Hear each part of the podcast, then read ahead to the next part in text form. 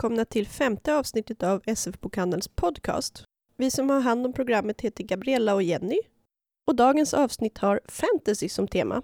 Vi kommer ha en intervju med Robin Hobb som har skrivit bland annat The Farseer Trilogy, The Live Ship Traders och en rad andra underbara böcker. Hon var nyligen i vår butik för att signera sin senaste bok som heter The Willful Princess and the Piebald Prince. Vi har även en intervju med författarna bakom Engelsfors-trilogin, Mats Strandberg och Sara Bergmark Elfgren. Vi kommer även prata om Racing Steam, den allra senaste Discworld-boken av Sir Terry Pratchett. Och en hel del av andra hans verk. Mats är även tillbaka som vanligt och avlämnar rapport från World Fantasy Convention och jag själv var nere i Berlin på galapremiären av The Hobbit och berättar lite om det. Och till sist har vi en hel rad julklappstips från oss i personalen. Dagens tema var då fantasy, så jag tänkte lämna över ordet till Jenny. Vad tänker du på när du tänker på fantasy? Ja, när man tänker på fantasy så tänker man ju först på Tolkien som inte bara har skrivit ett väldigt inflytelserikt eh, verk men eh, som har påverkat i stort sett alla andra västerländska och en del icke-västerländska fantasyförfattare. Eh, men fantasygenren är ju väldigt mycket mer än Tolkien, mer än pseudomedeltid med magi, alver och dvärgar. Även fast i väst folk har extra svårt att bege sig bort från medeltidsmiljön. Men eh, annars kan de vara ganska kreativa på många sätt. Den genre som har blivit mest populär tror jag på senare år, det är ju urban fantasy. Det får jag väl flika in att det är också den genre som minst har knutit sig vid just den här vissa historiska perioder. För urban fantasy kan både utspelas i nutid eller i något slags 1800-tal eller lite så nästan steampunk framtidsförflutet blandat. Jag tror att folk har lite svårt att avgöra vad som faktiskt är urban fantasy. Jag vet att jag har det. En av de tidigaste böckerna som jag kanske skulle flika in under den genren eh, som jag läste, det var ju Sagan om Isfolket som är alltså, skriven av Margit Sandemo på 80-talet, tror jag hon började skriva den, jag är helt osäker. Och som var, ja, min ungdoms Twilight kanske. Alla mina kompisar och jag läste dem i tonåren. Och Alla ju... 71 böcker antar jag?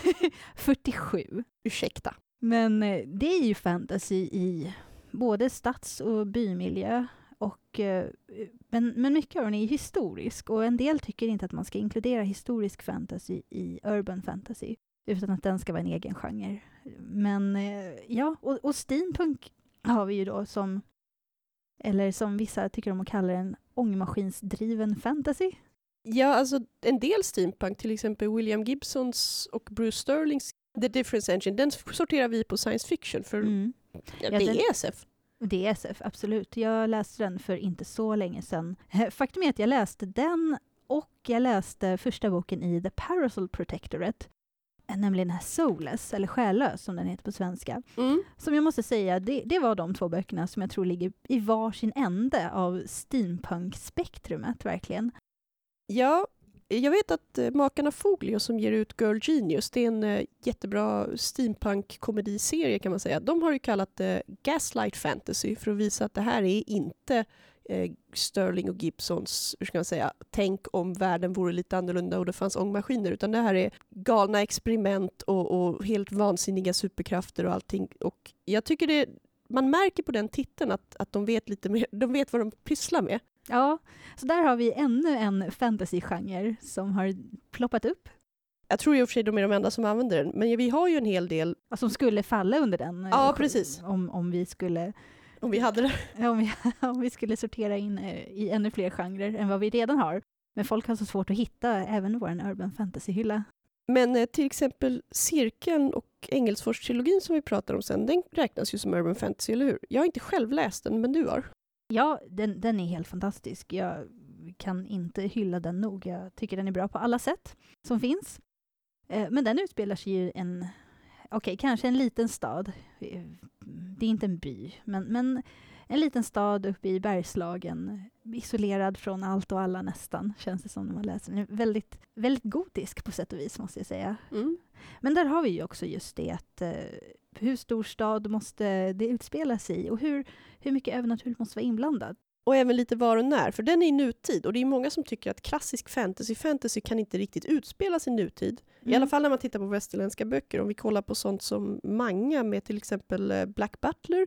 Tänker jag, det är ju 1800-talet, men de har mm. en del moderna grejer bara för att. Och samtidigt, den är väldigt urban. Men mm. det är ingen som sorterar manga efter urban fantasy eller e- episk fantasy för då har man nästan inget på episk fantasy. Nej, däremot så har de, alltså när det gäller manga så har jag sällan läst ett medium där man blandar så mycket. Mm. Ofta deras fantasy, de, det finns ganska mycket fantasy som utspelar sig i andra världar, alltså som vi tycker är ren fantasy. Andra världar, magi, mystiska varelser. Till exempel eh, Pandora Hearts. Dee Grayman, ja, Dee Grayman är ju en, en Fullmetal Alchemist. Fullmetal Alchemist, absolut. Den tror jag till och med folk skulle sortera under steampunk. Vissa människor gör det. Det är inte lätt, för att eh, den utspelar sig ungefär i rätt tidsperiod, men Alltså Så värst- 1800-tal ungefär. ja, det är tidigt 1900-tal. Är det ju. Mm, de har bilar och superduper extremt bra proteser som vi inte har maken till nu. Men annars så är det väldigt uppenbara paralleller till Tyskland före första världskriget. Mm. Lite färre ångmaskiner dock. Ja precis, det är det jag menar. Det är inte, det är inte riktigt steampunk för var är ångan? Ja.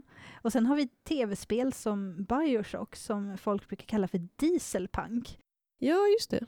Det, det är svårt att säga om det, men det är nog mer science fiction än fantasy trots allt. Mm, det, det, faller ju, det faller mer åt eh, alternativhistoriska hållet tycker jag. Ja, det gör. Plus, plus konstig eh, vetenskap. Ja, ja, men det är inte SF utan lite skumma vetenskapsmän. Men nu när vi har eh, talat om hur förvirrande fantasygenren faktiskt är så tänkte jag att vi skulle återgå till ett av de största namnen eh, jäms med Tolkien. Tycker jag i alla fall. Jag tycker inte jag överdriver när jag säger att Terry Pratchett är i stort sett lika välkänd bland fantasyfans. Ja, och även på många sätt utanför. Han är ju en av de här som tydligen säljs i, i massa pocketaffärer och så. Och du, du har ju precis, liksom jag, vi har ju precis läst Racing Steam som är hans nyaste bok.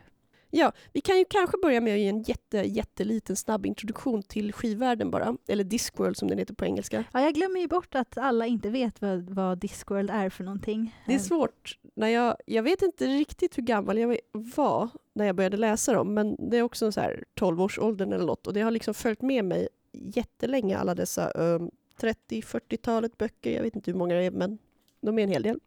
I alla fall, skivvärlden är en platt värld som står på fyra elefanter som står på en jättesköldpadda och färdas genom rymden. Och om ni tycker det är ologiskt så kan ni fundera på att vi står på en boll och inte ramlar av. Eh, nej, men hela poängen med skivvärlden är att den bygger på vad Pratchett kallar narrativium, alltså sagornas och berättelsernas regler gäller. En chans på miljonen lyckas alltid för att alla vet att en chans på miljonen lyckas. Och naturligtvis vet folk att jorden är platt, för annars skulle man ju ramla av, alltså är den det. Men det här har han ju tagit för att i början väldigt kraftigt parodiera. De första två böckerna, The Color of Magic and The Light Fantastic, är i stort sett rena Dungeons and Dragons parodier. Eller satirer kanske snarare. Ja, satir, parodi, men de inslagen är väldigt starka i början. Mm. Och eh, det blir mer balans vartefter. Han börjar koncentrera sig på andra saker. Men eh, det, det är en röd tråd som går igenom alla hans böcker. Ja, alltså redan efter de allra första två böckerna som jag kan varna läsare är lite grovhuggna, eh, men roliga däremot om man, om man är inördad på fantasy och sånt. Mm. Då, då tar skivvärlden och får ett eget liv. Det börjar komma olika berättelsetrådar, det börjar komma fram egna teman verkligen. Han kallar den The Discworld, A World and the Mirror of Worlds. Men jag tycker att med åren så har den verkligen börjat spegla sig själv mer och mer. Och nu med en av de senaste och förhoppningsvis inte sista boken så träder då skivvärlden in i ångtiden på riktigt med ett lok såklart. Ja, jag, alltså jag tyckte det var väldigt spännande för det känns lite som att här, här startar den industriella revolutionen.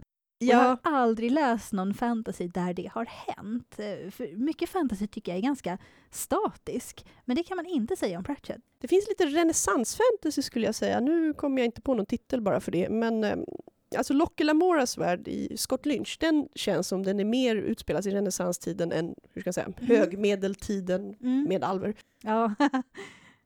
Det som är roligt med skivvärlden är att den har växt fram och utvecklats och eftersom Pratchetts grundregel på något sätt var att allting som händer i berättelserna påverkar berättelser och därför får allting hända, så känns det inte kry- krystat.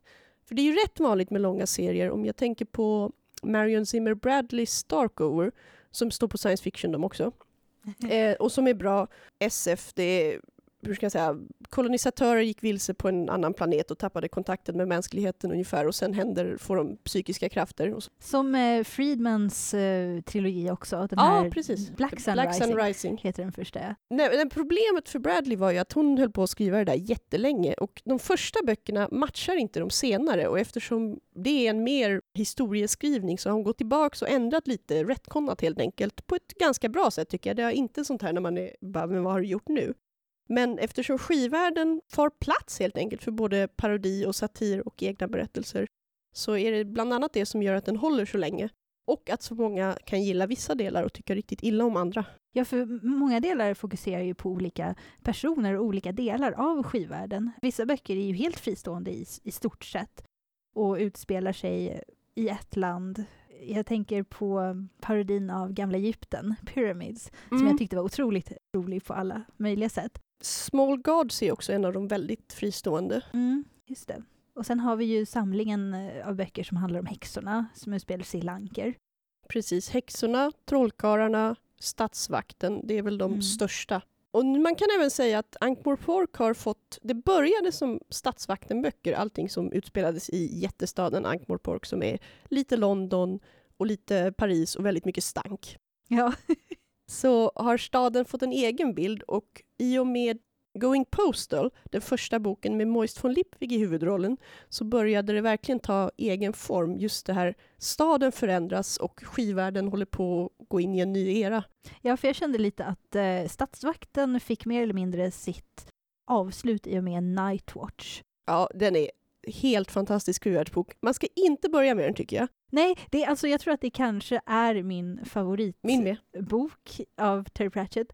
Men man kan inte läsa den utan att ha läst de andra vaktböckerna. Det går inte. Eller man, man får inte samma upplevelse då. då den, är inte den är helt enkelt inte lika bra utan att ha historien bakom. Ja, däremot går det utmärkt att läsa många av Ankh-Morpork-böckerna för sig själva. Jag skulle räkna in eh, Moving Pictures lite halvt där. Det är typ trollkarlsbok, typ fristående, men de gör film. Och den är väldigt, väldigt rolig också. Speciellt om man vet lite, bara lite, lite grann om eh, hur filmindustrin började och klassisk eh, film. Ja, precis. Man behöver inte ens kunna så mycket. Bara man har sett några gamla filmer så kan man skratta åt skämten. Ja, man vet vad Borta med vinden är för någonting. Den vill jag också lyfta fram som en intressant kontrast till Moist von Lipwig-böckerna, dit jag alltså räknar Going Postal, Making Money och nya Racing Steam. För i både Moving Pictures och en del andra där, hur ska jag säga, där handlingen i stort sett är någon på skivvärlden kommer på en ny idé och konstiga saker händer, så brukar det sluta med mer eller mindre status quo kommer tillbaks. Det blir inte en bio-craze över hela skivvärlden. Men däremot med postboken och framåt, även The Truth, som är en Ankh bok där de börjar trycka tidningar, Just så, tryckpressens precis, inträde. Så ändras liksom hela världen och alla spelregler för allting. Det är någonting som eh, verkligen har kommit med hans senare böcker.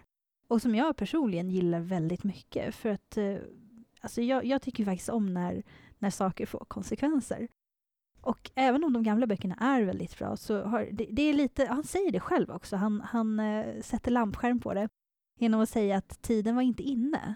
Men eh, nu är tiden inne. Precis, nu är de ute ur fru fruktflugans århundrade, eller vad det nu var. Ja, det är över nu.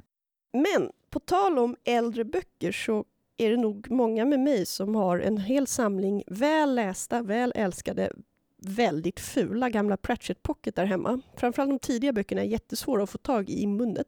Ja, jag vet att jag har ju typ senare halvan av böckerna inbundna. Och jag är lite såhär, ja, jag vill ha dem, den första halvan också, men jag vill inte ha pocket för att man läser dem ett par, tre, tio, tjugo gånger, sen faller de sönder. Det är inte bra. Mm.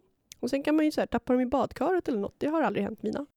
Men där har ju faktiskt någon på förlaget Gollands tänkt till och lyssnat på våra böner, om man nu har sådana böner. Jag hade i alla fall det. Vi har fått några förhandsexemplar från förlaget och de här böckerna har redan kommit in till försäljning. Det rör sig alltså om ganska små inbundna böcker, inget skyddsomslag, men väldigt fina abstrakta motiv på framsidan. de ser ju riktigt, riktigt snygga ut. De böcker som är först ut är en kvartett om döden. Liemannen själv alltså, som naturligtvis som alla andra antropomorfiska personifikationer på skivvärlden är en egen person med vilja och utveckling också. Han är en av mina favoritkaraktärer. Men hans böcker som kommer är Mort, Reaperman, Soul Music och så här lagom till jul eller något sånt, Hogfather. Ja, där måste jag säga att uh, det är en samling med riktigt bra böcker.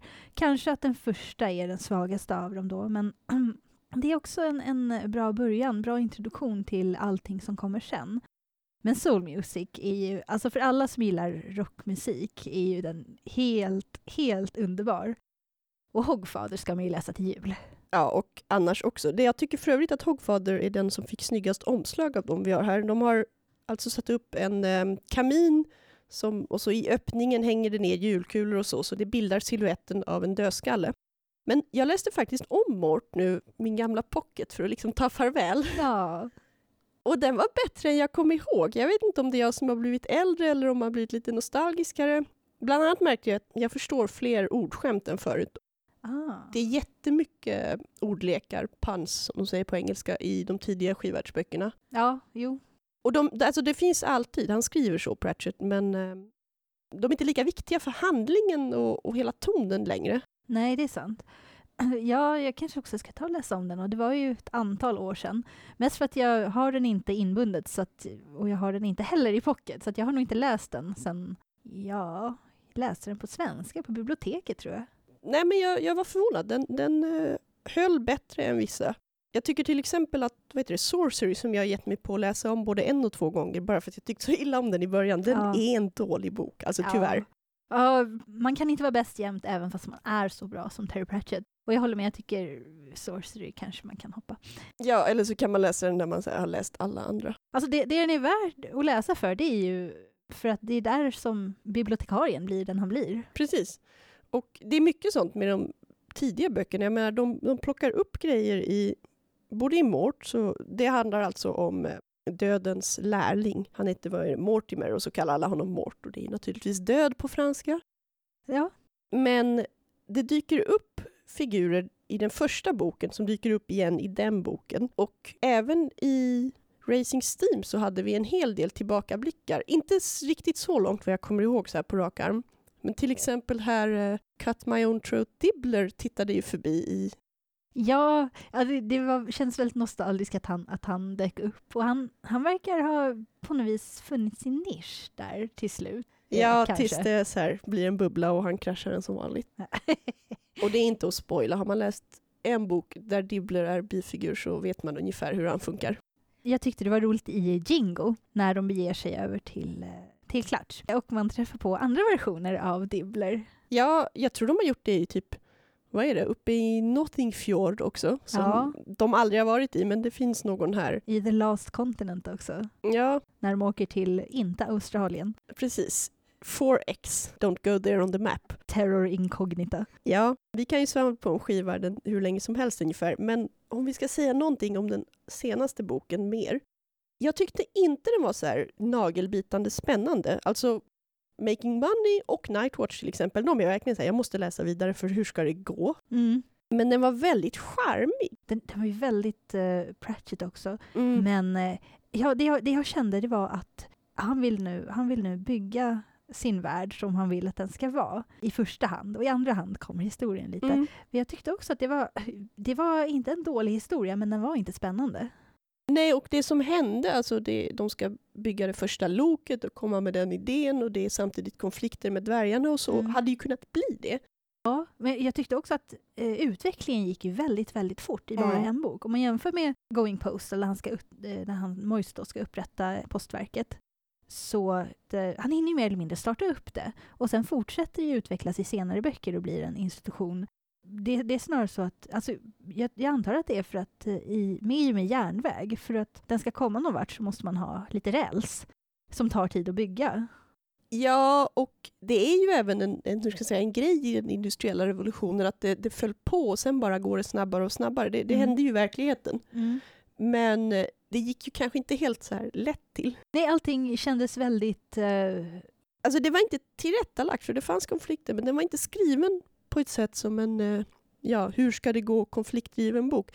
Lite påminner det mig nästan om att titta på sånt som Midsummer Murders. För att Ja. man, man vet liksom vad man får och det är jättecharmigt och jättemysigt. Och för alla som har läst skivvärlden, alltså det är så mycket små glimtar till gamla favoritfigurer och bifigurer. Mm, ja, det var, det var roligt. Så jag vet inte om det är planerat att det ska vara den sista eller om det ska komma fler, men det börjar kännas som ett avslutsverk. Ja, alltså, jag, jag kände lite att den rollen som Harry King spelade i boken kändes lite...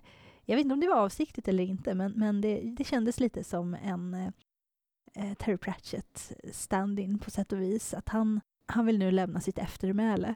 Det, för det, det är ju väldigt sorgligt, han har ju, eh, han har ju drabbats av Alzheimers.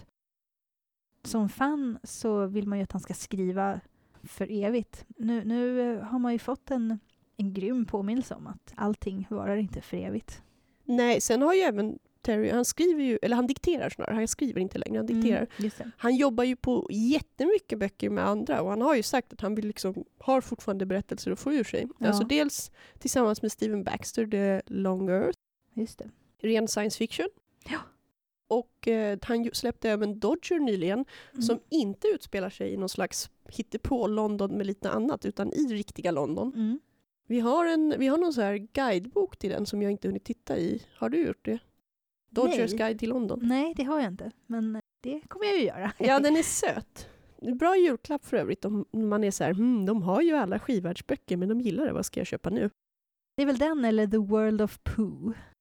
Jo, men så det är inte så att Pratchett verkar tänka sluta skriva, men han sa ju det när han släppte Nation för mm, ett par år sedan nu, att han har ju andra grejer att berätta också än skivvärlden.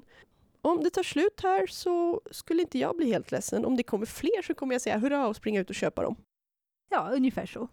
Tal om andra böcker där du sa hurra och springa ut och köpa, så tycker jag att det är dags att vi går in lite mer i detalj om nyckeln. Ja, vi hade ju midnattssläpp av eh, sista boken i serien den 14 november. Och eh, nu har jag hunnit läsa boken och den var helt fantastisk. Ett helt underbart slut på berättelsen. Och jag tycker ju att eh, det är inte alltid som avslutande delar håller vad de lovar. Men i det här fallet så måste jag säga att det överträffade alla mina förväntningar på alla sätt. Ja, Nyckeln är ju en av de där böckerna som fortfarande ligger i min eh, skamhög av att läsa och snarast.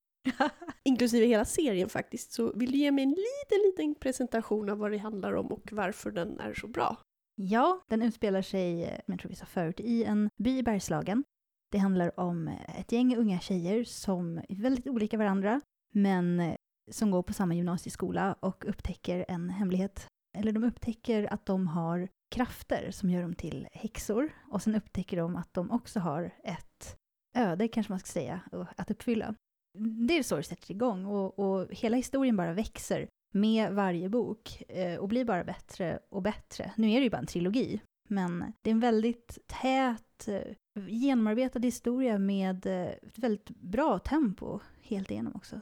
Jag tänkte när, när cirkeln kom ut först för ett par år sedan att det låter lite, lite grann som upplägget i den här gamla tv-serien Charmed. Men den hade ju varken särskilt bra tempo eller efter ett tag persongalleri. Just det, den ja. Nej, jag skulle vilja säga att den här är väldigt annorlunda. Jag hade inte ens tänkt tanken på att jämföra dem bortsett att jag tror det var någon dålig eh, du vet, presentationstext i en tidning sån här som bara ja men det är tjejer Mm. och häxor och de samlas. folk har väl lite olika eh, förutfattad mening om vad, vad häxor innebär. Mm.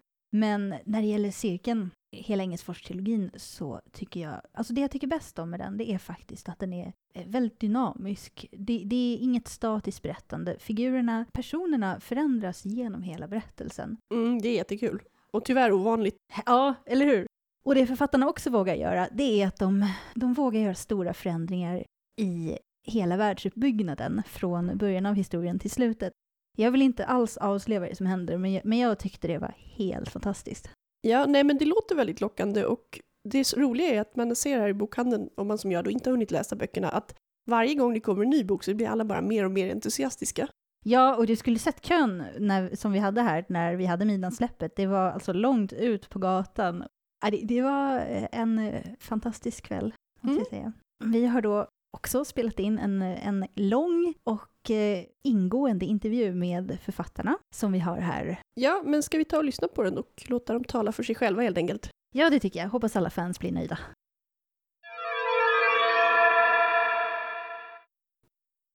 Då vill jag hälsa Mats Strandberg och Sara Bergmark Elfgren välkomna till science fiction-bokhandeln. Tack så mycket för att ni ville komma hit. Det är underbart att vara här. Ja, det är verkligen super, superkul. Och då vill jag bara inleda med att säga att eh, vi kommer ha massor med avslöjanden ifrån Cirkeln och Eld i den här intervjun. Så alla som inte har läst dem, antingen så får ni gå och läsa böckerna nu jättesnabbt, eller så får ni finna er i att eh, ja, det blir avslöjanden här. Eller att man går och läser dem och lyssnar sen kanske. Det är också ett alternativ. Men då tänkte jag bara börja rakt av och fråga, vad är det bästa och sämsta med att vara författare? Oj, vill du börja med den eller? Jag älskar verkligen att vara författare. Det är det jag velat bli hela mitt liv och nu får jag göra det här på heltid eh, och jag får jobba med helt fantastiska personer. Så att jag, jag skulle kunna prata väldigt länge om vad jag älskar med att vara författare. Det är, jag tror att det är framförallt den här känslan av att man får eh, man får bygga andra världar, eh, ensamma eller tillsammans med andra. Och, och sen också så hur eh, läsarna tar emot de världarna. Det är fantastiskt, tycker jag. Ja, jag skulle verkligen kunna skriva under på det. Och sen, eh, det är svårt att förklara, alltså det är ju det är sånt enormt behov man har också av att få skriva. Det känns som att jag, jag, jag är väldigt mycket bättre på att ut, uttrycka mig i skriften i tal, vilket ni säkert kommer att märka när ni Nej. lyssnar på den här. Nej men, Nej, men det är en sån häftig känsla att liksom kunna göra sig förstådd på ett sätt. Jag har alltid velat bli författare och alltid drömt om, om det här livet som vi har just nu. Så det känns ju så otroligt skönt och lyxigt att, um, att vi faktiskt kan leva på skrivandet och att det också känns som en, en slags bekräftelse på att man har haft rätt känsla. Att man faktiskt kunde det här som man drömde om så länge. Ja, nej, men precis som Mats sa så är det ju ett behov verkligen att skriva. Så det är ju eh, det är det som är grejen, att jag känner ju att jag har blivit lyckligare sen jag fick göra det här på heltid. Faktiskt, det är faktiskt helt sant. Eh, jag, tror att det sämsta som du frågade om, ganska många brukar säga ensamheten, men riktigt det problemet har inte vi haft nu. Jag tror inte att vi inte kom, riktigt, kan nej, man säga. jag tror inte vi kommer ha det sen heller, för att vi kommer hjälpa varandra väldigt mycket och vi har så många runt omkring oss också som vi, vi läser varandras grejer och pratar mycket om skrivande och där. Men jag tror att, jag tror att det värsta, det är de här, det är liksom den här, det, det är lite det bästa och det värsta, men det är ganska plågsamt, den här perioden när man måste verkligen gå in i tunneln eh, och här, försvinna helt in i boken för att det ska bli riktigt bra. Och det är fantastiskt på ett sätt, men det är också väldigt plågsamt, för man tänker på det hela tiden. Och man typ tappar sitt sociala liv och eh, ja, det blir ganska, det, det, det, det, är ganska, det är lite tufft.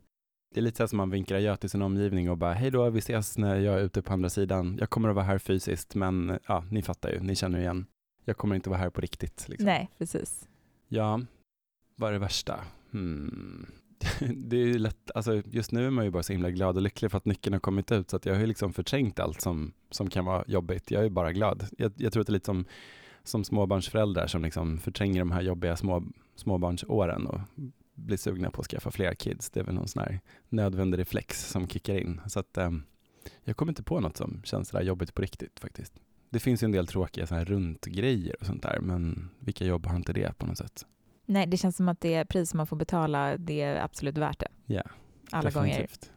Hur, hur, ser er process ut? Hur, hur, ser en dag, en arbetsdag ut för er? Eller kanske en arbetsvecka? Och hur är det att jobba i lag som ni gör jämfört med och, om ni har gjort det och skrivit för er själva bara, en egen berättelse? Alltså där kommer man väl kanske in på vad som är lite grann det jobbigaste med att skriva. Alltså kommer jag bara att tänka på nu, för att apropå det här med hur en arbetsdag ser ut, det kan jag tycka är det jobbigaste för mig, att jag att man aldrig kan skaffa några riktiga rutiner, liksom att bygga sitt liv runt omkring. Jag är så ehm. jäkla avundsjuk på de här författarna som bara, jag går upp klockan sex på morgonen, så skriver jag till klockan tio, sen skriver jag inte mer den dagen, utan jag läser och typ påtar i trädgården, umgås med vänner, mm. klappar min katt. Eller som Dan Brown som gör så armhävningar en gång i timmen för att få igång blodcirkulationen. Det är inte riktigt min metod. Jag kan verkligen tänka mig att han bara så här, Vår metod är mer att äta salmiakchoklad liksom, en gång i timmen. Man får upp blodtrycket då i alla fall. Ja, verkligen.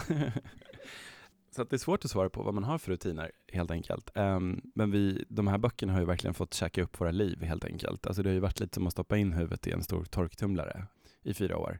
Så vi, vi har ju levt. Det här är liksom resultatet, det här är luddet som kom ut, de här böckerna. Ja, Mm. Sara jobbar hårt på att sälja in nyckeln här. Ja. Nej, men, och, och det har ju varit fantastiskt. Liksom. Men, det, men det är ju så många olika, alltså, jag menar, först är det hela skrivprocessen, då har vi ju en slags metod att liksom, vi, vi delar ungefär lika på kapitlen och sen skriver de, byter texter med varandra, redigerar och sen byter tillbaka och snackar igenom. Va, va som, och, det, och det är en jättespännande process. Jag älskar ju att få tillbaka mina kapitel när Sara har jobbat igenom dem och tagit bort sånt som inte funkar eller lagt till grejer som, alltså redan där får man ju att den, att den liksom lyfts till en ny nivå. Så det är en jättekul process. Liksom. Men sen har vi ju massor av redigeringsvändor och eh, ändrar på saker. Precis, och, olika moment. Alltså vi, vi, det vi kanske gjort ungefär fyra kapitel i veckan. Mm. Ungefär. Mm. Eh, och sen just att vi stannar upp och eh, nu, nu, alltså man kollar, nu kollar vi läget och så läser från början och, och kollar vad, om det är några grejer vi funderar på eller vill plocka upp eller Mm och, och så där. Så att vi, men vi, det är verkligen som att säga, det här har ju inte varit så mycket rutin som bara ett, ett, ett ständ, en, liksom vår tillvaro verkligen, ett ständigt tillstånd att skriva de här böckerna. Mm. För det är när vi redigerar som den här riktiga galenskapen börjar. Det är då vi sitter i liksom, på riktigt 17 timmars pass, liksom, typ 17 dagar i sträck. Och på något konstigt sätt liksom bara sitter och garvar så himla mycket. Vi har så himla roligt men samtidigt, ja, vi blir ju knäppa liksom. Eftersom ni jobbar tillsammans på det här sättet eh, och redigerar varandra, händer det att ni blir osams eller bara inte håller med varandra om hur vissa, hur vissa personer ska skrivas? Eh, Ja, absolut. Det är lite poängen med att skriva ihop att man inte ska hålla med varandra hela tiden. Eller liksom, det är det som är Ja. det roliga när, det, när man, eh, eller det är inte alltid det är kul, men, men det är väldigt givande liksom, när man tillsammans kommer fram till grejer. Absolut. Ja, Men det, det, när vi skrev cirkeln så handlade det mycket om att hitta de här personerna tillsammans och att samköra våra versioner av dem också. Eh, och det var ju fl- i flera steg och flera olika redigeringsvändor. Men sen, är ju, sen kan vi ju, ja, men vi kan ju tycka olika. Vi, det, grundpremissen när vi skriver ihop är att all, vi måste både kunna stå för varenda grej i boken. Så att om Mats säger nej till en grej och, och vi har diskuterat det och jag kanske försökte argumentera och så säger Mats nej, då får jag bara acceptera det och så får vi hitta på någon ny grej. Eh, och det har varit en extremt bra princip som jag verkligen skulle rekommendera till alla som jobbar ihop. För, för annars kan det bli lätt bli bitterhet och att ingen är riktigt nöjd och sådär. Så att eh, det har varit en bra grej. Men ja, alltså vi, vi har ju ibland blivit småsura på varandra. Alltså, men det, grejen när man jobbat ihop så mycket och känner varandra så väl och vi har gått igenom så mycket tillsammans och sett varandra i sådana extrema tillstånd av utmattning och eh, ilska och, eh, och eh, sorg och allt möjligt verkligen. Mm. Det, eh, och total sönderstressad, eh, ja, liggande på golvet och jag kan inte resa mig upp igen. Då, då blir man, d- när vi har suttit så här och blivit sura på varandra, då, då är det så här, okej nu är jag jättearg på dig, jag måste bara gå ut ett tag. Eh, ja, så kommer man tillbaka, måste vi prata om det, kanske eller kanske inte, men det är bara känslor. Det är ingen fara, det måste bara komma ut. Man, Mm. man tar inte personligt, utan man vet bara att det här är en sjukt extrem situation. Det är klart att vi blir lite knäppa av det här. Mm. Ja men verkligen. Det Jag var jättekonflikträdd innan, på många sätt innan vi Ja. började jobba ihop. Ja, men samma här, verkligen. Så att det, jag verkligen kände det när jag håller på att jobba med Levan, regissören på manus. Och, och vi har en process och när vi, när vi tycker olika och liksom ryker ihop lite, att jag är helt så här orädd för det. Jag kände så här, gud vad häftigt att man kan förändra så mycket ändå. Mm. Att det är bara så här, ja men vi pratar om det, sen är det över och vi är bästa vänner. Det är inga problem liksom. Jaha, så du är bästa kompis med Levan nu, är det det du försöker säga? I don't like you anymore. Nej, otrogna hynda. Eh, Kallade du mig just otrogna hynda? kanske. Eh, har ni något exempel på någonting som, eh, är, som ni har tagit bort för att ni inte var, var överens? Någonting, någon rolig grej som bara inte funkade? Alltså vi har haft jättemånga dåliga idéer, fast de känns så tråkiga att berätta. Alltså, de känns, alltså vi skäms lite för mycket tror jag. Men- ja, men men- dels, ja, men dels det, ja, men så då, dåliga idéer är jättebra, för man kan behöva dem för att komma någon vart ibland. Man Mm. vet att den här idén kanske är sådär, Mm.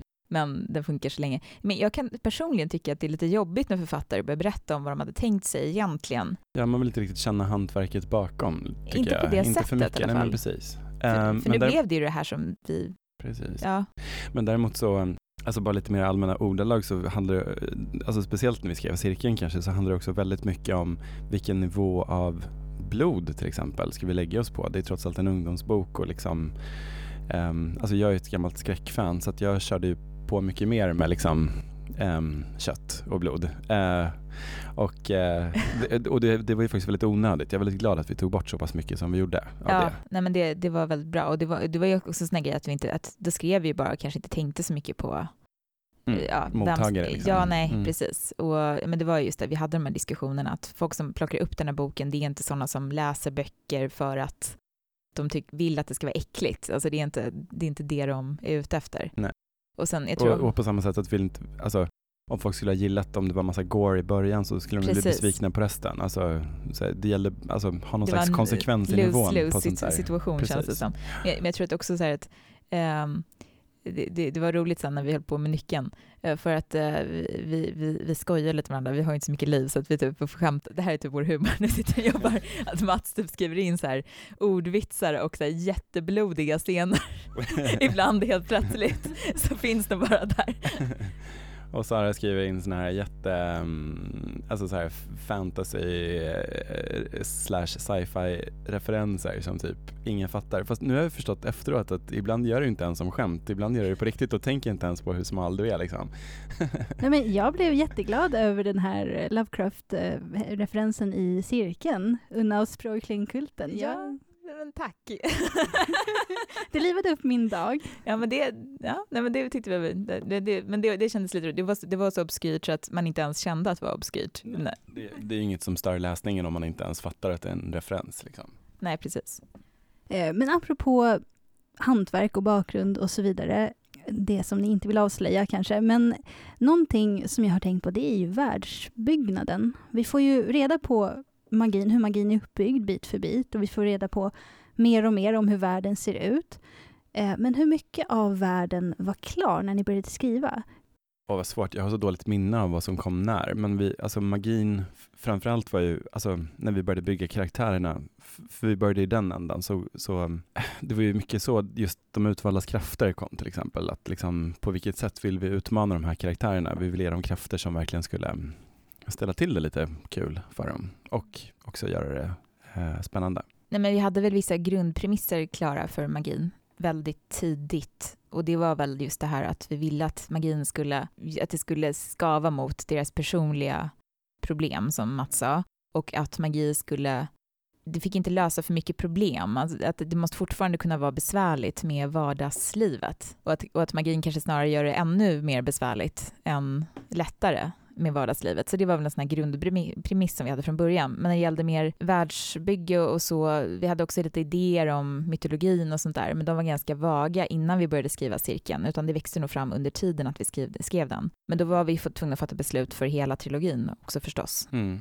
Men vi, vi var ju ganska på det klara med vissa saker, som att vi som att vi inte ville ha så himla svartvitt, ont och gott till exempel. Mm. Och att vi inte ville vara liksom sådär direkt kopplade till kristna traditioner, Ja. ja. snackade vi också om. Eh, och sen att vi inte ville att magi, ja men som sagt, inte, alltså, att man inte skulle kunna bara rabbla en latinsk formel och sen lösa ett problem på det sättet. För då, så att man inte hamnar i just det här, varför löser de inte bara alla problem på det här sättet? Och sen uppstår ju förstås logiska luckor såklart, så fort man Ja. börjar bråka med naturlagarna, men vi har försökt i alla fall hålla ihop det. Mm. Jag tycker att det håller, på, håller ihop jättebra. Jag har inte hittat några, några hål och luckor. Gud vad glad jag blir.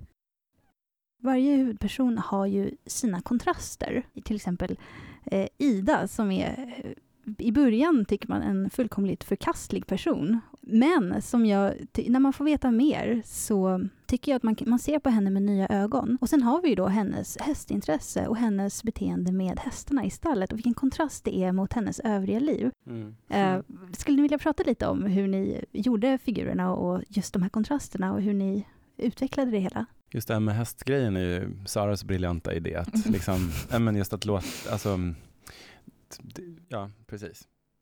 Nu sa jag verkligen ingenting. Men, men det, förutom att det var Saras briljanta idé. Eh, och att, eh, ja men alla gillar ju folk som gillar djur på något sätt. Och liksom, det säger väldigt mycket om Ida, om hon har en sån sida. Att hon faktiskt ja, har den här hästen och det betyder väldigt mycket för henne. Ja, men det är också det här med att, att vi ändå tror att om man, är man inte en person som är väldigt, väldigt skadad så har ju människor ett behov av att visa ömhet eh, någonstans mot någon och att känna sig älskade och kunna få slappna av. Och de flesta människor nog har någon situation eh, där, de, där de kan känna sig lite friare. Eh, Mm. Och för Ida, eh, Ida heter hon, Mm. eh, eh, så är det ju verkligen just eh, stallet som är det. Och, och, man, och när det gäller hennes personlighet så var vi också väldigt noga med att vi, vi inte ville göra att och bakom den fina villafasaden så döljer sig en mörk hemlighet eller Mm. något sånt där, utan att just att nej, men Ida är som hon är för att hon har fått lära sig att eh, svaghet är någonting man skrattar åt och att det är en miljö där man inte får visa eh, känslor och, och att det, det är inte särskilt tryggt, alltså på ytan är det en väldigt trygg miljö men det, fin, det finns ingen trygghet där egentligen för det, all trygghet är baserad på att man beter sig som det är förväntat och så fort man tar ett steg utanför de ramarna så är man inte välkommen längre. Ja, jag måste säga det att när jag läste om Idas familj, när man äntligen fick se dem eh, lite mer, att eh, det var faktiskt ganska obehagligt. Eh, just för att det, det, känns inte, det känns inte overkligt, eh, men samtidigt så hemskt. Ja, men det är den där helt ospektakulära vardagsondskan som liksom kan finnas i vanliga hem. Vi, vi snackade mycket om det. Alltså det var ju någon som skrev till oss på typ Twitter eller någonting att så här, snälla låt inte Ida vara ett incestoffer nu eller att vi ska förklara det på det sättet. Liksom. Och vi, vi, vi ville just ha den här liksom helt vanliga ja, Empatilösheten, Ja, det är ju väldigt precis. mycket det som är ondskan i våra böcker, empatilöshet. För att Mm. om man tittar till exempel på många av karaktärerna som Ja, vi har Erik till exempel, som, ja, precis som du sa, han, han är ju totalt empatilös. Mm. Eh, men sen finns det ju också, man tänker sig som Olivia och, och Linnea, så har ju båda gått igenom en stor sorg till exempel och, och Linnea funderar ju också på hur Olivia, hur Olivia reagerar och på hur hon själv reagerar. Men skillnaden är ju att Linnea har ju empati. Eh, hon är inte lika narcissistisk Mm. eh, som Olivia är. Men nu avviker jag lite, men när det gäller Idas familj, just, så, så, för både vi, och jag var också så här, jag kommer ihåg att jag var liten så blev jag så himla trött på hela den här vargen-förklaringen på varför folk är dumma. Ja, men det är bara för någon, någon och det- så kan det ju verkligen vara, att mobbaren är elak för att eh, pappa slår honom. Men det är ju verkligen inte alltid så. Mm. Eh, och det var de mekanismerna som vi var intresserade av att undersöka. Mm. Ja men verkligen. Ehm, jag bara tänkte på rådet också, är ju verkligen den här stora empatilösheten på Ja, något sätt. Som verkligen blir ett hot på grund av det. precis. Att man, re- reglerna och Mm. prestige och makt framför allt. Mm. Men samtidigt så tycker jag att ni har lyckats bra med, med att skapa eh, flera olika lager hos folks personligheter. När man får träffa Alexander till exempel, Adrianas bror, eh, så tycker man att han är en alldeles förskräcklig människa, verkligen. Men man ser någonting annat glimta fram. Man vet inte riktigt vad det är, men plötsligt så känns han eh, lite mer nyanserad än ens första intryck. Mm. Och det tycker jag överhuvudtaget med era böcker att eh, det första intrycket eh, är inte statiskt utan allting är dynamiskt. Det, saker förändras, det, deras upplevelser förändrar dem. Och jag älskade verkligen i, i Eld hur man fick se hur alla personers relationer förändrades, hur de kom närmare varandra, hur de utvecklade känslor för varandra på, på ett alldeles underbart sätt, tyckte jag. Fortsätt prata. Ja, tack, vi gillar det här. Nej, men, Nej men det, tack. Alltså, vi har jobbat såklart jättehårt med det här att man ska ehm, vi, vi har ju verkligen diskuterat hela tiden medan vi har skrivit eh, alla de här personerna som inte har egna perspektiv i böckerna så har vi, en, vi har hela tiden pratat om vad som driver dem, vad de, hur de ser på världen och, och, um, och sådär för att de ska kännas trovärdiga och för att det ska finnas där som en klangbotten. Liksom. Um, och det har varit jätteviktigt tror jag. Och vi, vi har ju pratat mycket om det här att vi inte vill ha några Gargamel onda människor som bara “jag är ond och det är kul”. utan, utan, Sådär som vi är. Precis. Med tanke på hur många vi dödar så jag vet det. Men, men eh, vad vill jag säga? Nej men att även de onda tycker att de gör rätt på något sätt. Precis som det oftast är i verkligheten. Att, ehm, att de, de drivs av sin världsbild liksom, och vad de utgår ifrån. Och det är lite där också det här med de första intrycken och, och det, det var ju verkligen en sån grej som vi ville utforska med hela bokserien. Det var ett, liksom av projekten mer än, kan man säga, just det här med bilden av vem man är och bilden av vilka andra är och hur den kan förändras.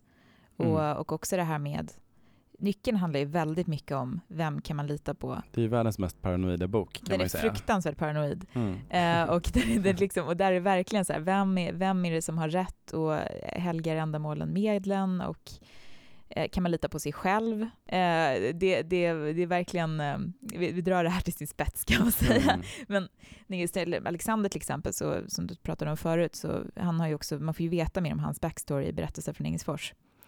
Eh, och, grejen med honom och, och så onda också, det är de onda, som man ska kalla dem, det, det har vi också pratat om, det är en balansgång där, för man vill ju att de ska bli nyanserade. Men samtidigt så vill man inte, det finns alltid en fara, framförallt i fiktion, att man börjar romantisera dem. Mm. Det är ju någonting som vi verkligen har pratat om när det gäller Max också i cirkeln. Ja. Um, eftersom vi inte vill romantisera den här killen, att han ska bli någon slags romantisk hjälte. Men han mördade dem, 'cause he was sad. ja, och det, där kan man ju verkligen bli ledsen när, alltså det, det händer inte ofta, men vi har ju hört ifrån folk som är sådär, men kan inte Max och Minou bli ihop liksom? Och det, det blir så uh. sorgligt tydligt hur inkörda många är på den här bad boy klyschan. Att liksom, ah, okej, okay, men han mördade hennes kompisar och han ville förstöra världen ungefär. Men... men det var för att han älskade henne och hans stora, stora smärta som är så större än någonting annat, för det är hans smärta. Mm vi, vi vill ju nästan mer vända ut och in på hela den grejen. Ja. Att, att, han har den här bilden av att det är du och jag mot världen, Minou. Eh, liksom, det är vi som hör ihop, det är vi som förstår varandra. Och sen bara vara så. Ja. Det är bara en enorm narcissism och som sagt empatilöshet. Mm. Men det, det, man blir lite ledsen när, när man förstår att folk läser det på det sättet. Men vi har gjort vad vi kan i alla fall för att det inte ska romantiseras. Mm. Apropå det ni säger om romantiseringen av de här mörka hjältarna, så att säga. Eh, så är det som ni säger, att folk är vana vid den framställningen. Och eh, då blir det ju av ren vana att man ser de figurerna på det sättet. Mm. Även när de inte är skrivna så medvetet. Eller när folk medvetet då försöker skriva någonting annat. Mm. Men jag, jag tycker verkligen att ni har ett väldigt bra sätt att frångå de här klyschorna. Eh, och vända ut och in på dem som ni säger. Och just den här balansgången också mellan, som när det gäller Ida i, i Eld, eh, vars historia jag tycker också speglar Anna-Karins ganska mycket i cirkeln. Mm. Mm. Och... Eh, och berätta gärna hur, hur, du, hur du tänker Ja, om för det. att... nu blir det jag som blir intervjuad där. Berätta mer om våra böcker.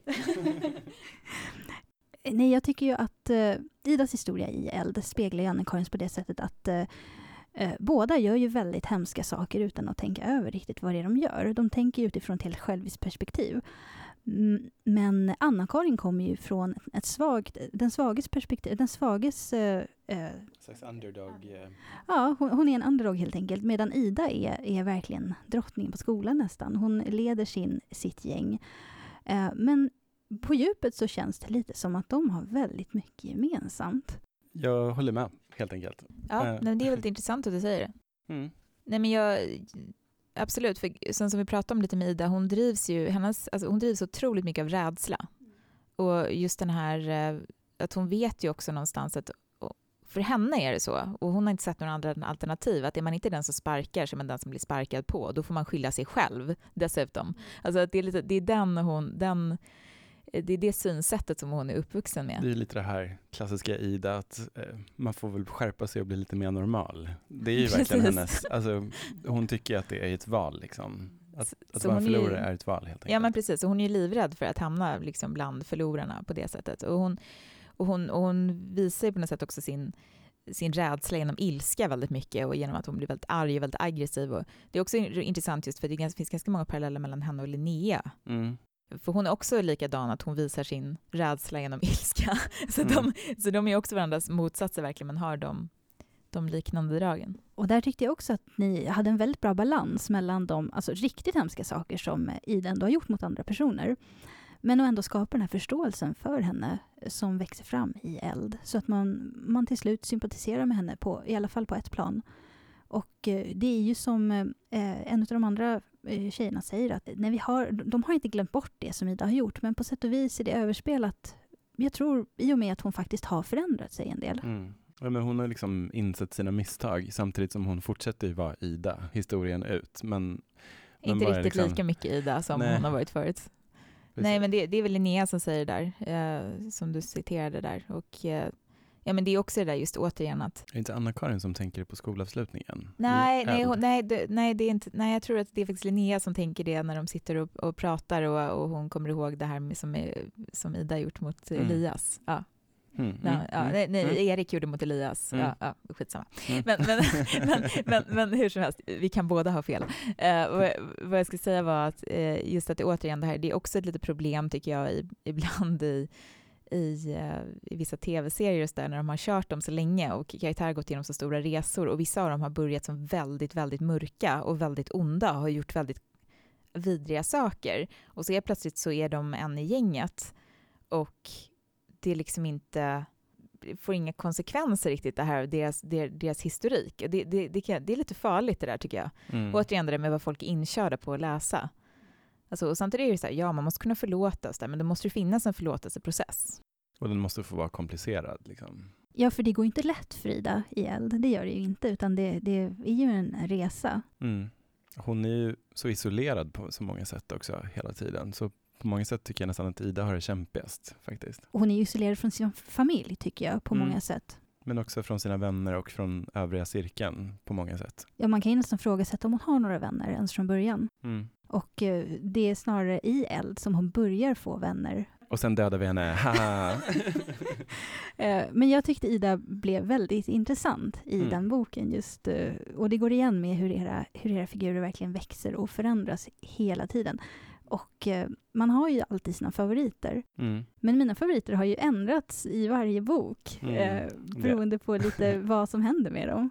Ja, eh, alltså det är lustigt för vi får ju ofta frågan vilka våra favoriter är och, och um, vi brukar ju alltid säga att vi inte har några och på ett sätt stämmer ju det men samtidigt som vi jag tror vi båda får nya favoriter, eller liksom det växlar för oss. Vi har ju läst om de här böckerna så många gånger liksom, så att ehm, för, för mig i alla fall så växlar det väldigt mycket vid varje genomläsning vem jag fastnar på Ja, per gång liksom. jo men så kan det verkligen vara. Berätta, vilka var dina favoriter? Det var intressant att höra. Ja, I första boken så var det eh, Minou och Anna-Karin.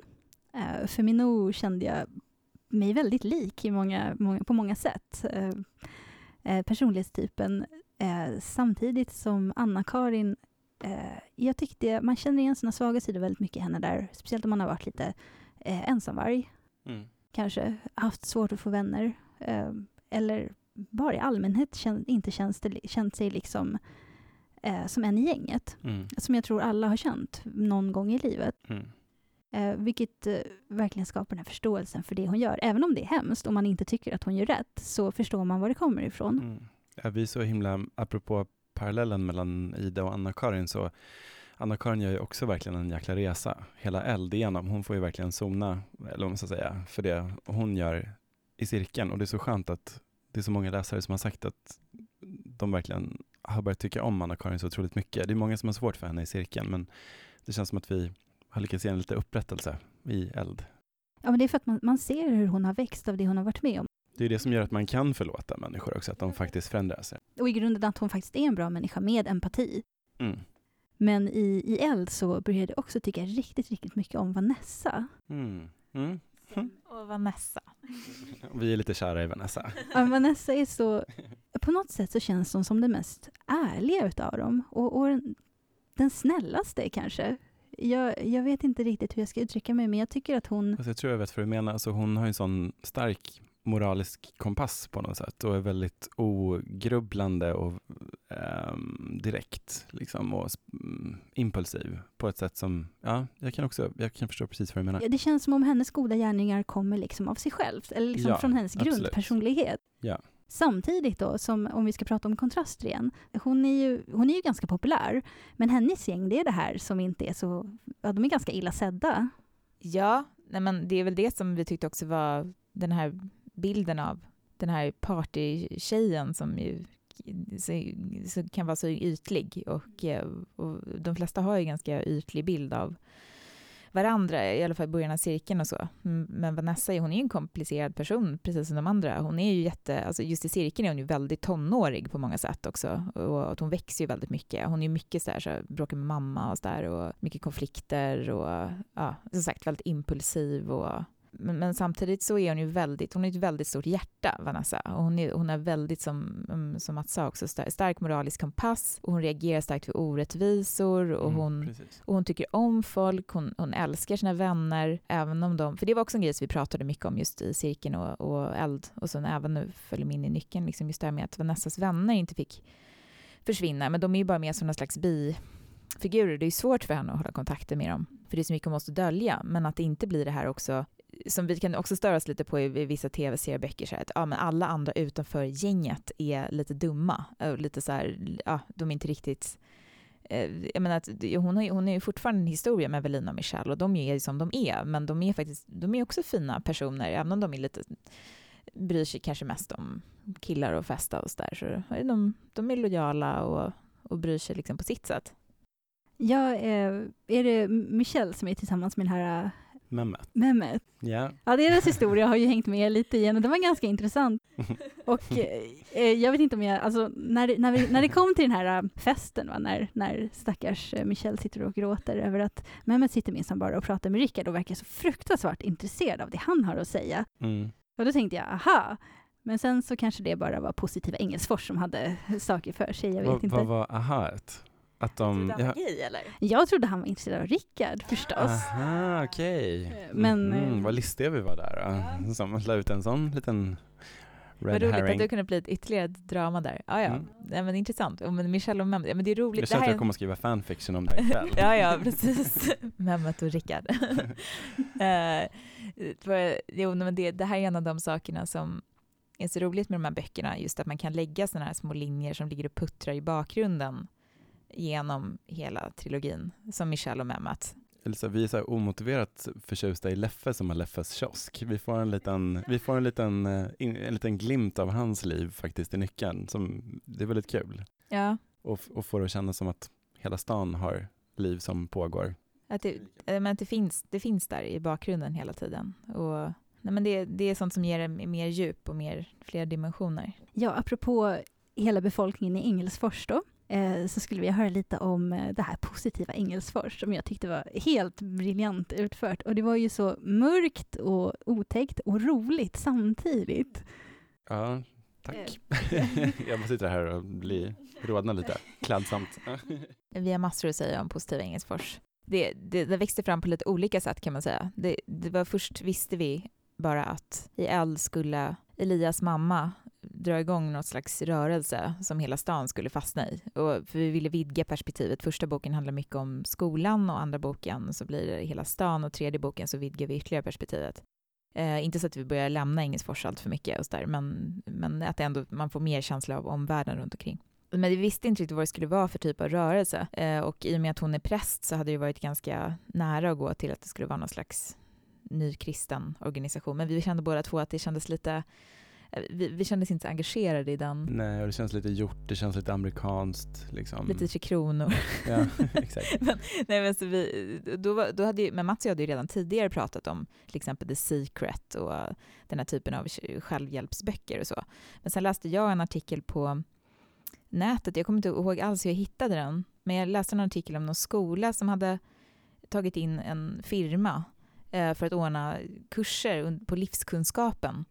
Och det här hade blivit extremt, eh, det var extremt oprofessionellt skött och de hade börjat försöka liksom gräva i folks trauman och eh, med de här unga människorna då, eh, ja, det var otroligt ansvarslöst gjort. Och, och just och då så började vi prata mycket om det här med positivt tänkande och de här självhjälpskurserna och också hur det kan bli på en liten ort där det bara finns en kommunal skola eh, och hur korrumperat det kan bli. Och, men vi bara kände att vi- vi är väldigt skeptiska till den här positivt tänkande kulturen Mm. Eh, och, och, och ville...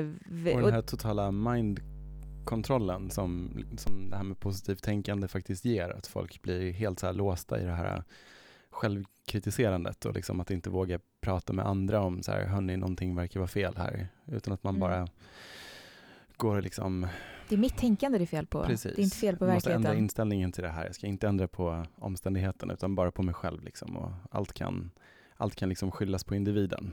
Och jag tror att det där liksom, det, det hade ju sin grund också i att vi själva kände, herregud vad indoktrinerade vi är i det här tänkandet också. Alltså Mm. i, i bemärkelsen att man har med sig det så starkt. Jag vet inte när, när kom det här in? Man fick det här tänkandet av att ah, men det, om jag bara tänker på ett annat sätt så kan jag förändra mitt liv. Och det, det, liksom, det kommer från alla möjliga håll, eh, i samhället, tidningar och... Mm. Ja, men för du läste ju först den här Barbara Ehrenreich, Ja. ehm, Gilla läget, heter den på svenska? Mig Ja, aldrig Smile heter or på. Die. Just det.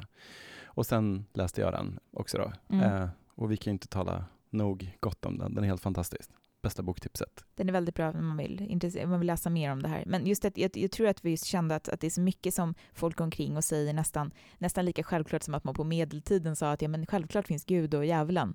Så säger folk att ja, men självklart så påverkar det hur man tänker eh, hur ens liv blir. Alltså det, det, mer eller mindre så, på, så, så, så instämmer nog folk i det påståendet. Mm. Där gillade jag verkligen Idas kommentar. Eller så pluggar jag till provet som normal människa. Mm. Hon är ju faktiskt en av de roligaste personerna i hela Fast hon är så, hon är elak ibland, men hon är också ganska klarsynt Mm. på många sätt. Absolut. Hon kan, hon kan liksom komma med klarsyntheter från ett lite annat håll helt Mm. enkelt, men, men förvånansvärt ofta har rätt. Sen så måste vi bara tillägga också, så det, självklart så kan det ju vara så att man har att ens attityd och ett sätt att tänka förstås kan påverka sätt och hur man mår, men det är väldigt komplext. Mm. Och, och de har ju verkligen visat också att är man deprimerad till exempel så är det inte så att man kan tänka sig ur sin depression utan man mår ju bara sämre om man bara, vi, har båda haft perioder när vi har mått dåligt och så, så går man omkring och, och, och, och tänker så här, "Ja, men jag borde skärpa mig, det är så mycket jag borde vara tacksam för och jag har det så himla bra egentligen och varför är jag inte gladare, jag borde vara gladare, så blir man bara ännu mer eh, nere och Ja, och så, så tycker man ännu sämre om sig själv. Mm. Ja, men det var väldigt spännande att skriva om positiv Engelsfors för man fick så otroligt mycket insikter om, ja, men som du säger, hu- hur hjärntvättad man var. Och speciellt när jag läste den här Barbara Ehrenreich-boken så um, fick otroligt många ögonöppnare för hur många saker som just har blivit någon slags all, allmän, allmän liksom kunskap. Nu, nu sitter jag bara och repeterar det du redan har sagt känner jag. Men, men, men det var så här otroligt, otroligt. Jag är så glad att vi hade den här storylinen också för min egen, för, för min egen skull. Så att säga. Jag lärde mig faktiskt jättemycket på, på att hålla på och gräva i det här. Jag tyckte att den, den satte ord på väldigt mycket som man känner är sant, Mm. eh, men kanske inte riktigt har, har själv formulerat. Mm. Eh, I en väldigt kycklinggul klämkäck eh, Mm. Jag och Sara vill ju bara bli bjudna på en rolig halloweenfest nästa år så att vi kan gå som PE-medlemmar. Bjud oss på en fest så kommer vi som PM-medlemmar. Oj, Ja. Okej, ja, då är det bestämt. Jag måste få se er i kycklinggult helt enkelt. Nej men det, det var verkligen, eh, som sagt, både mörkt och tragiskt och, och roligt på en Mm. gång. Det blir ju också väldigt obehagligt med den här um, invasion of the body snatchers-känslan med de här stora leendena. Det är ju Ja. otroligt läskigt. Jag har ju sett Fruarna i Stepford, Ja. Men för att komma in lite på figurerna igen, på huvudpersonerna, så undrar jag lite om hur ni tänkte på, alltså de, de har ju nu, eh, har inte jag läst nyckeln än, men eh, i och med i slutet på Eld då, så har de ju byggt upp vänskapsband och även börjat bygga på lite romantiska band mellan vissa personer. Mhm. Och eh, jag skulle höra lite hur ni tänkte. Hur, hur såg ni eh, deras vänskaper och romantik byggas upp? Mm, alltså vi tänkte från början att Vanessa och Linnea skulle ehm, utveckla något. Men vi hade nog inte så förstått riktigt att det skulle gå så snabbt. Vi trodde att de skulle Eller tycka... nu, det blir roligt att du säger att det går snabbt. Men, Ja. Men vi trodde att de skulle tycka mer illa om varandra från början. Alltså, f- för det är en sån här, ja, det är så lätt att bli lite klyschig när man håller på att tänka något första varvet så tänker man så här, ja ah, men de har båda varit ihop med Ville och liksom har någon slags ja, ri- rivalitet Eller att. Vanessa skulle känna sig mer hotad. Ja precis. Vanessa. Ja, det kanske Ja. var mer så, ja precis. Och Hon känner ju sig lite hotad, men vi trodde att det skulle vara, att hon är mer kluven redan från början. Mm, precis, alltså det hände något med de två redan från början när vi satte ihop dem. Mm. Min och Linnea är ju väldigt eh, intressant relation också. Från Mm. deras absolut första möte där på toaletten liksom, och genom hela böckerna. Just hur de är så otroligt olika och på sätt och vis tar fram det sämsta i varandra. De gör verkligen det. Mm. Mm. och, och, um, och samtidigt så, Så tror jag de förstår varandra på ett sätt som kanske inte några andra riktigt gör. nej, men de gör ju det. De har ju någon slags, de är väldigt, väldigt starka båda två. Mm. De, är, de har ju någon slags ledarförmåga och, och så också så att de är väldigt starka och inte riktigt förstår hur starka de är heller. Mm.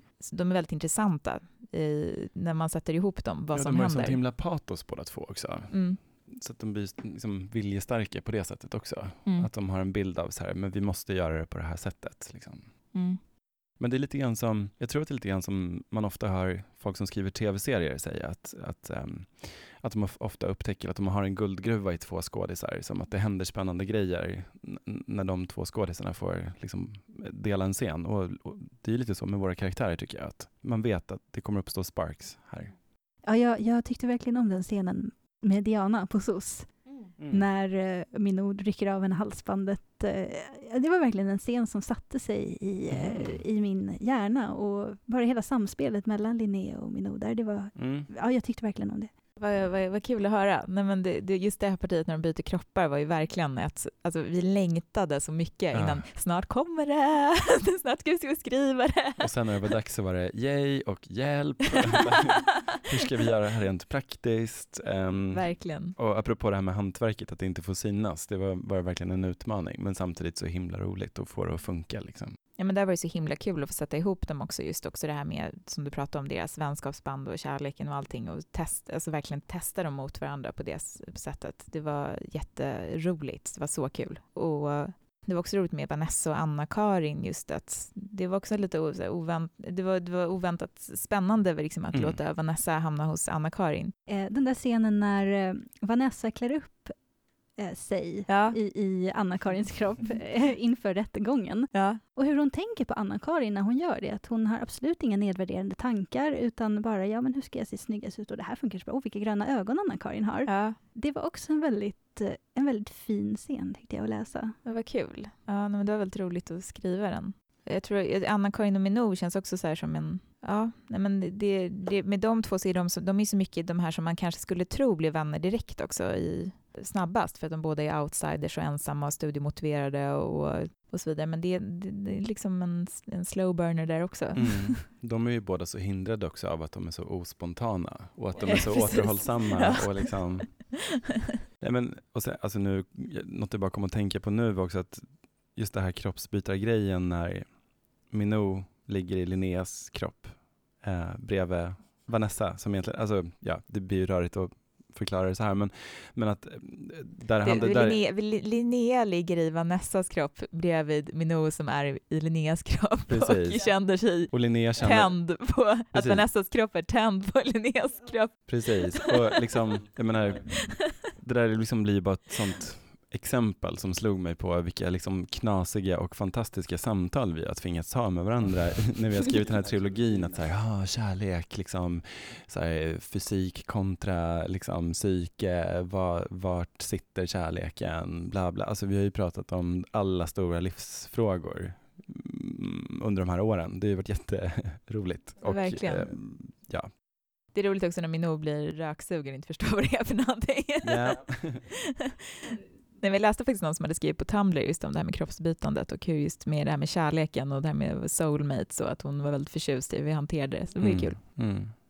Ja, precis. Jag, jag tyckte också väldigt mycket om hur Nandy löste det där med både det psykiska och fysiska, att det, att det var ett samspel. Mm. Och just de här fysiska reaktionerna, Mm. eh, ja, man fick några skratt. Och jag tyckte inte heller alls att eh, det var förvirrande Mm. att veta vem som var vem, utom precis i början. Vad kul. Men vi, det, I början ska det ju vara lite förvirrande. Men jag Mm. tycker det är, fint, det är fint hur de tar hand om varandras kroppar överhuvudtaget. Det, tycker, det var också såna grejer som, som överraskar oss lite. Just att hur, den här, det finns en sån här ömhet, hur de ser efter varandra på något sätt. Och hur Ann- Anna-Karin till exempel hamnar i Idas kropp. Det var ju också extremt intressant just där. Och när hon skäller ut Erik. Det var så fantastiskt rolig scen Mm. att skriva. Mm. Åh, jag vill nästan skriva om böckerna nu känner jag. Vi börjar från början. Ja, jag känner att jag vill gärna läsa om böckerna innan jag läser nyckeln, men, men Mm. det kommer inte gå. Jag kommer ju bara gå hem och läsa boken så fort jag kommer hem.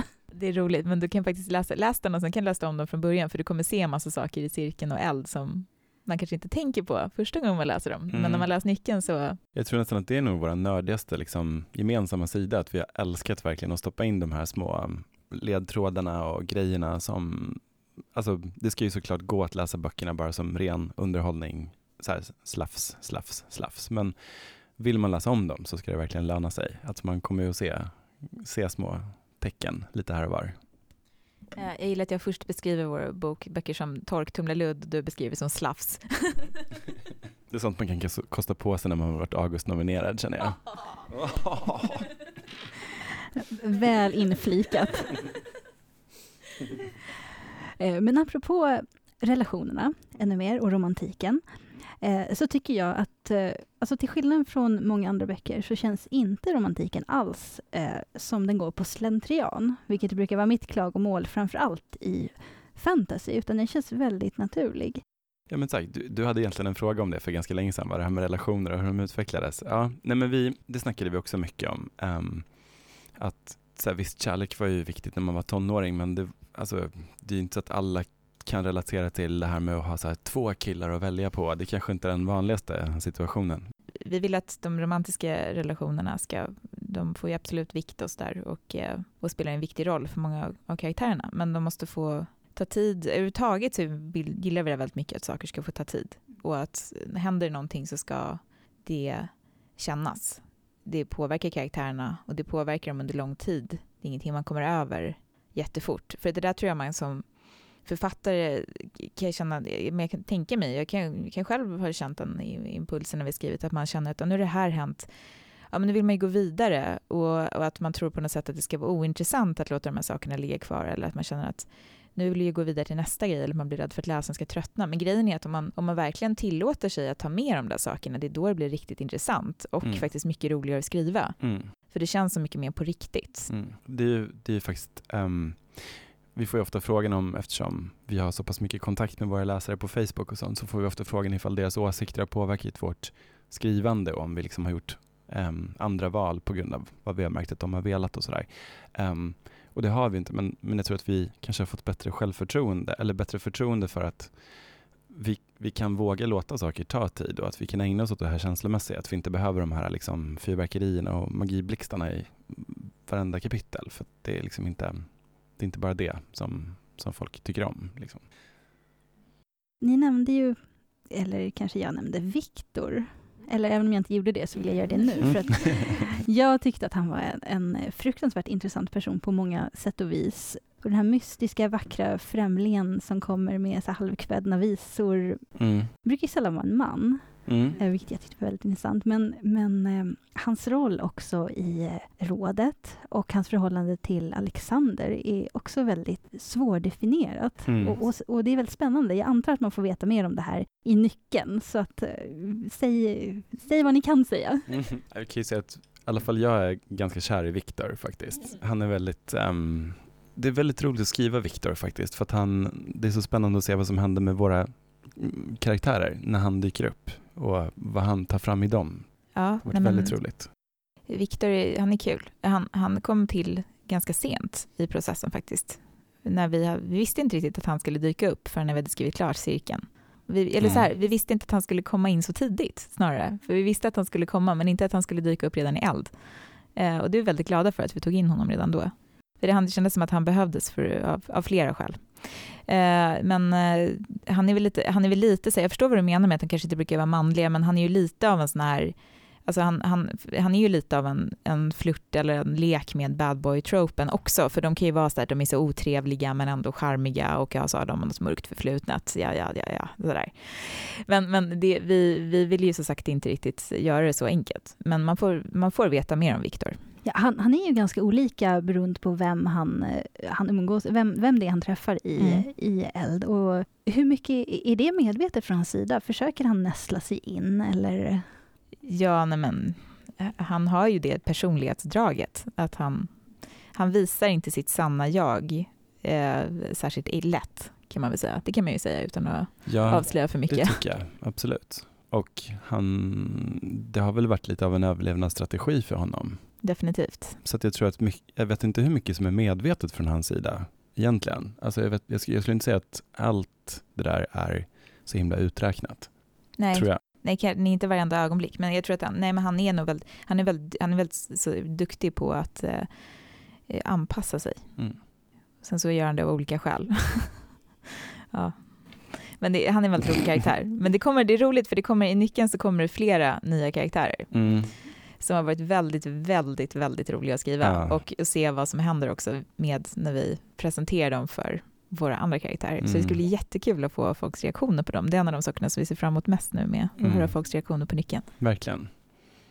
Apropå eh, manliga, manliga karaktärer i boken så är jag också lite nyfiken på Gustav som ändå har spelat en ganska stor roll utan att ha varit eh, medlem i cirkel eller ens vara medveten om den här magin som pågår.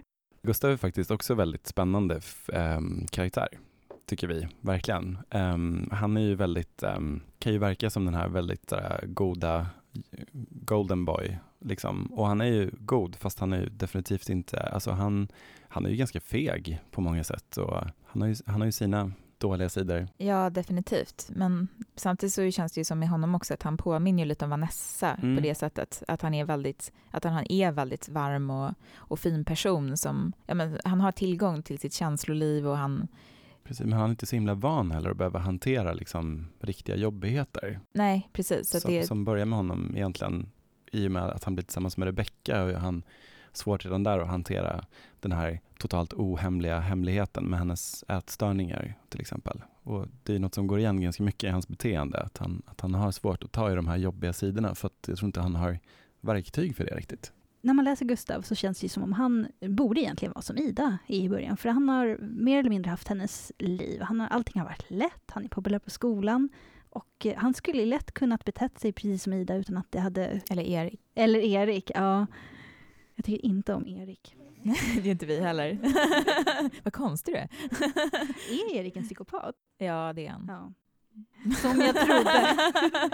Nej men faktiskt, nej men det, det utan att, det, det tycker inte jag är att avslöja någonting. Nej men det, Nej, man, man förstår ja, det. nej, men han, han är ju sadist, han tycker ju om att plåga andra. Det gör ju jag menar, Robin och Kevin i, i varierande grad, där alla går igång på makt på något sätt, Mm. och Ida också. Men han är ju, han är ju ganska ut sådana Såna, såna, där typer som kanske leder mobbing och sånt, att de kan ha såna drag. Han är, han är ju den. Men Gustav, är ju, Gustav kommer ju från en, en kärleksfull familj och också att det, det känns ju som att de, han har en väldigt varm och snäll pappa som ju verkar väldigt trygg i sin manlighet. Och, så att jag tror att han, han, han känner inte att han behöver hävda sig så mycket på det sättet heller. Och att han, han, också, han vill inte göra folk illa, utan han är snäll och han är kanske lite för snäll ibland, att han nästan blir konflikträdd.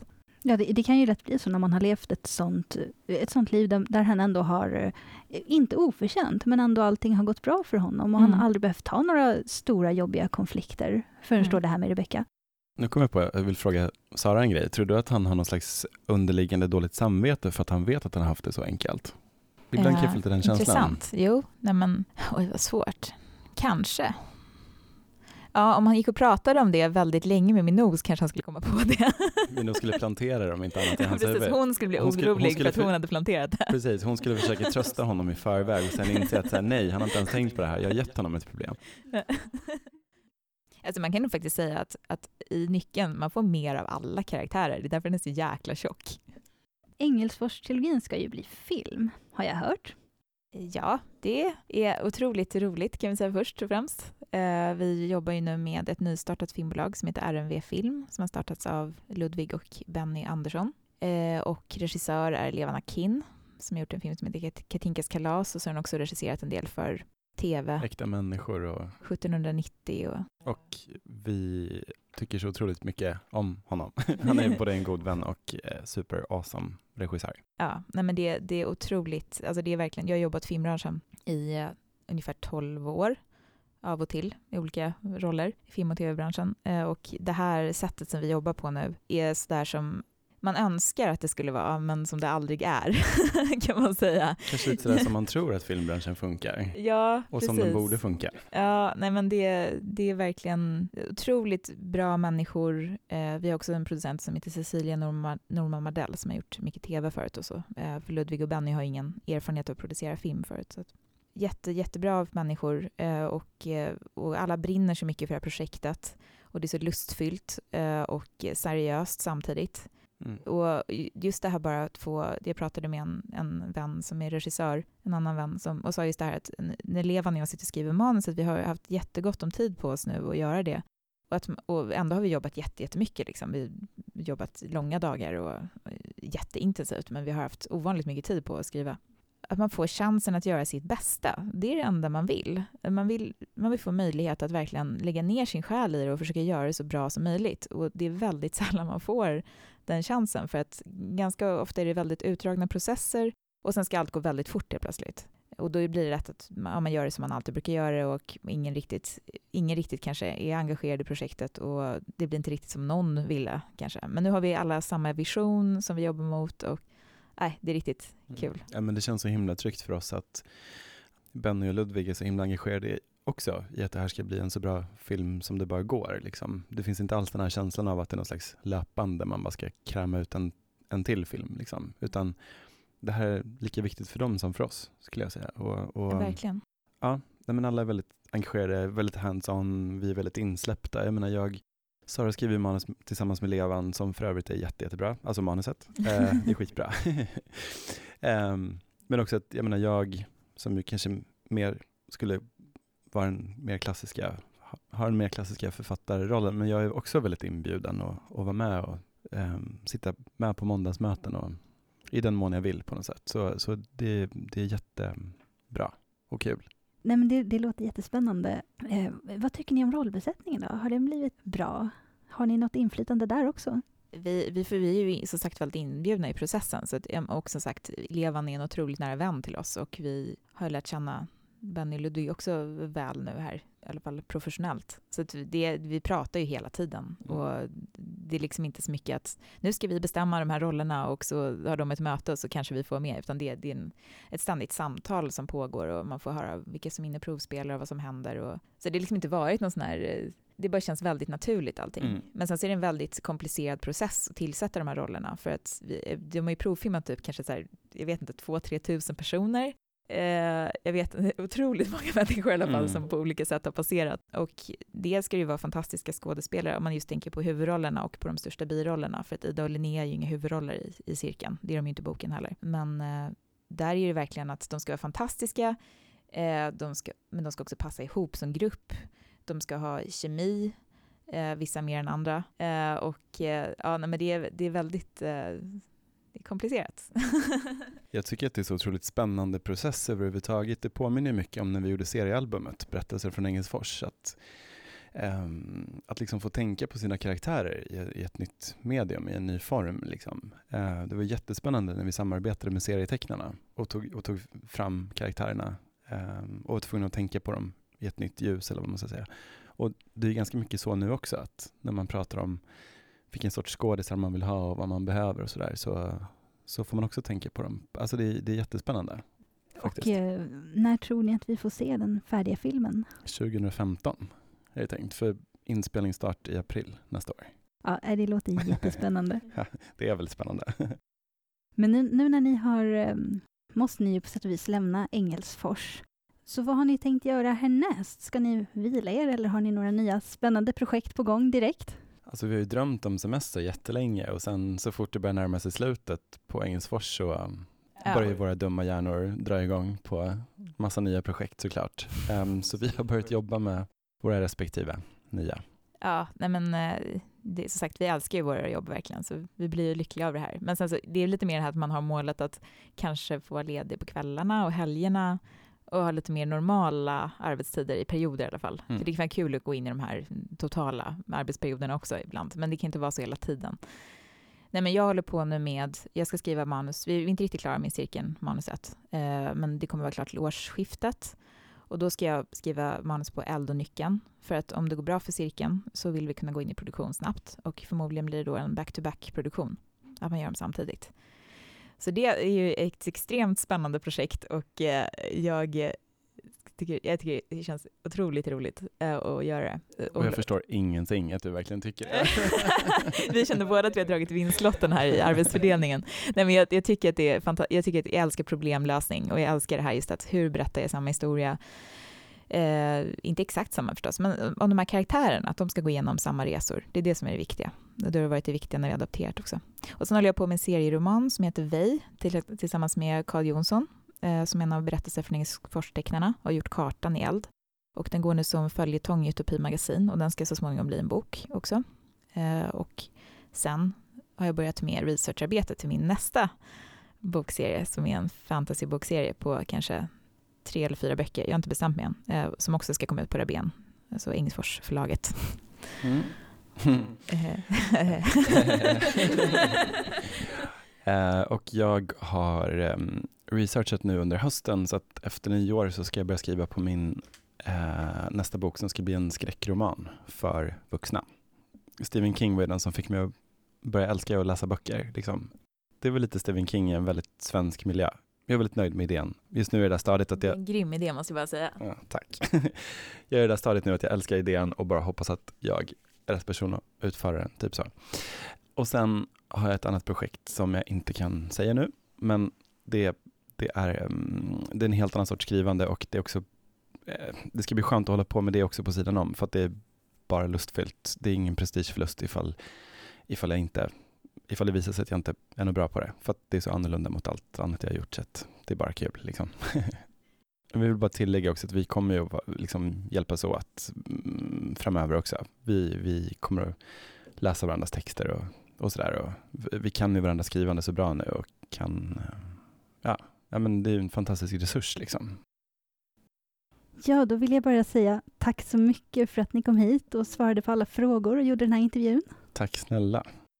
Tack, det var jättekul och det är lite extra kul att få ja, mitt hjärta klappar ju väldigt mycket för science fiction-bokhandeln. Mm, Köp alla era böcker här. det här med science fiction-bokhandeln var ju ett litet av ett trauma för dig när, när cirkeln kom också, att ni inte faktiskt tog in cirkeln från början. Så Sara vankade fram och tillbaka här och eh, gick runt och tittade och Ska vi säga hur du försökte lösa det sen också? Eller? Eh, nej, men jag försökte, jag, nej, jag, det var mer att jag försökte ta reda på det. Jag bad min man ringa och fråga, kommer ni ta in den här boken cirkeln? Han bara, herregud, men okej, jag är en väldigt tålmodig man. Ja, det, det har Mats också. Mm, det var symboliskt uh, viktigt. Um, och vi är så himla glada att vi har faktiskt nu ska ner och släppa boken här. Ja, och att vi har fått höra att det är kö borta till 7-Eleven, det är helt fantastiskt och helt sjukt. det hade ju varit enormt förbiseende om vi inte hade tagit in era böcker. Uh, vi är som sagt väldigt glada över att ni är här och uh, jag hoppas att det blir en lyckad kväll ikväll. Och tack så mycket för att vi får förhandssläppa boken hos oss på Science Fiction-bokhandeln. Of course, tack.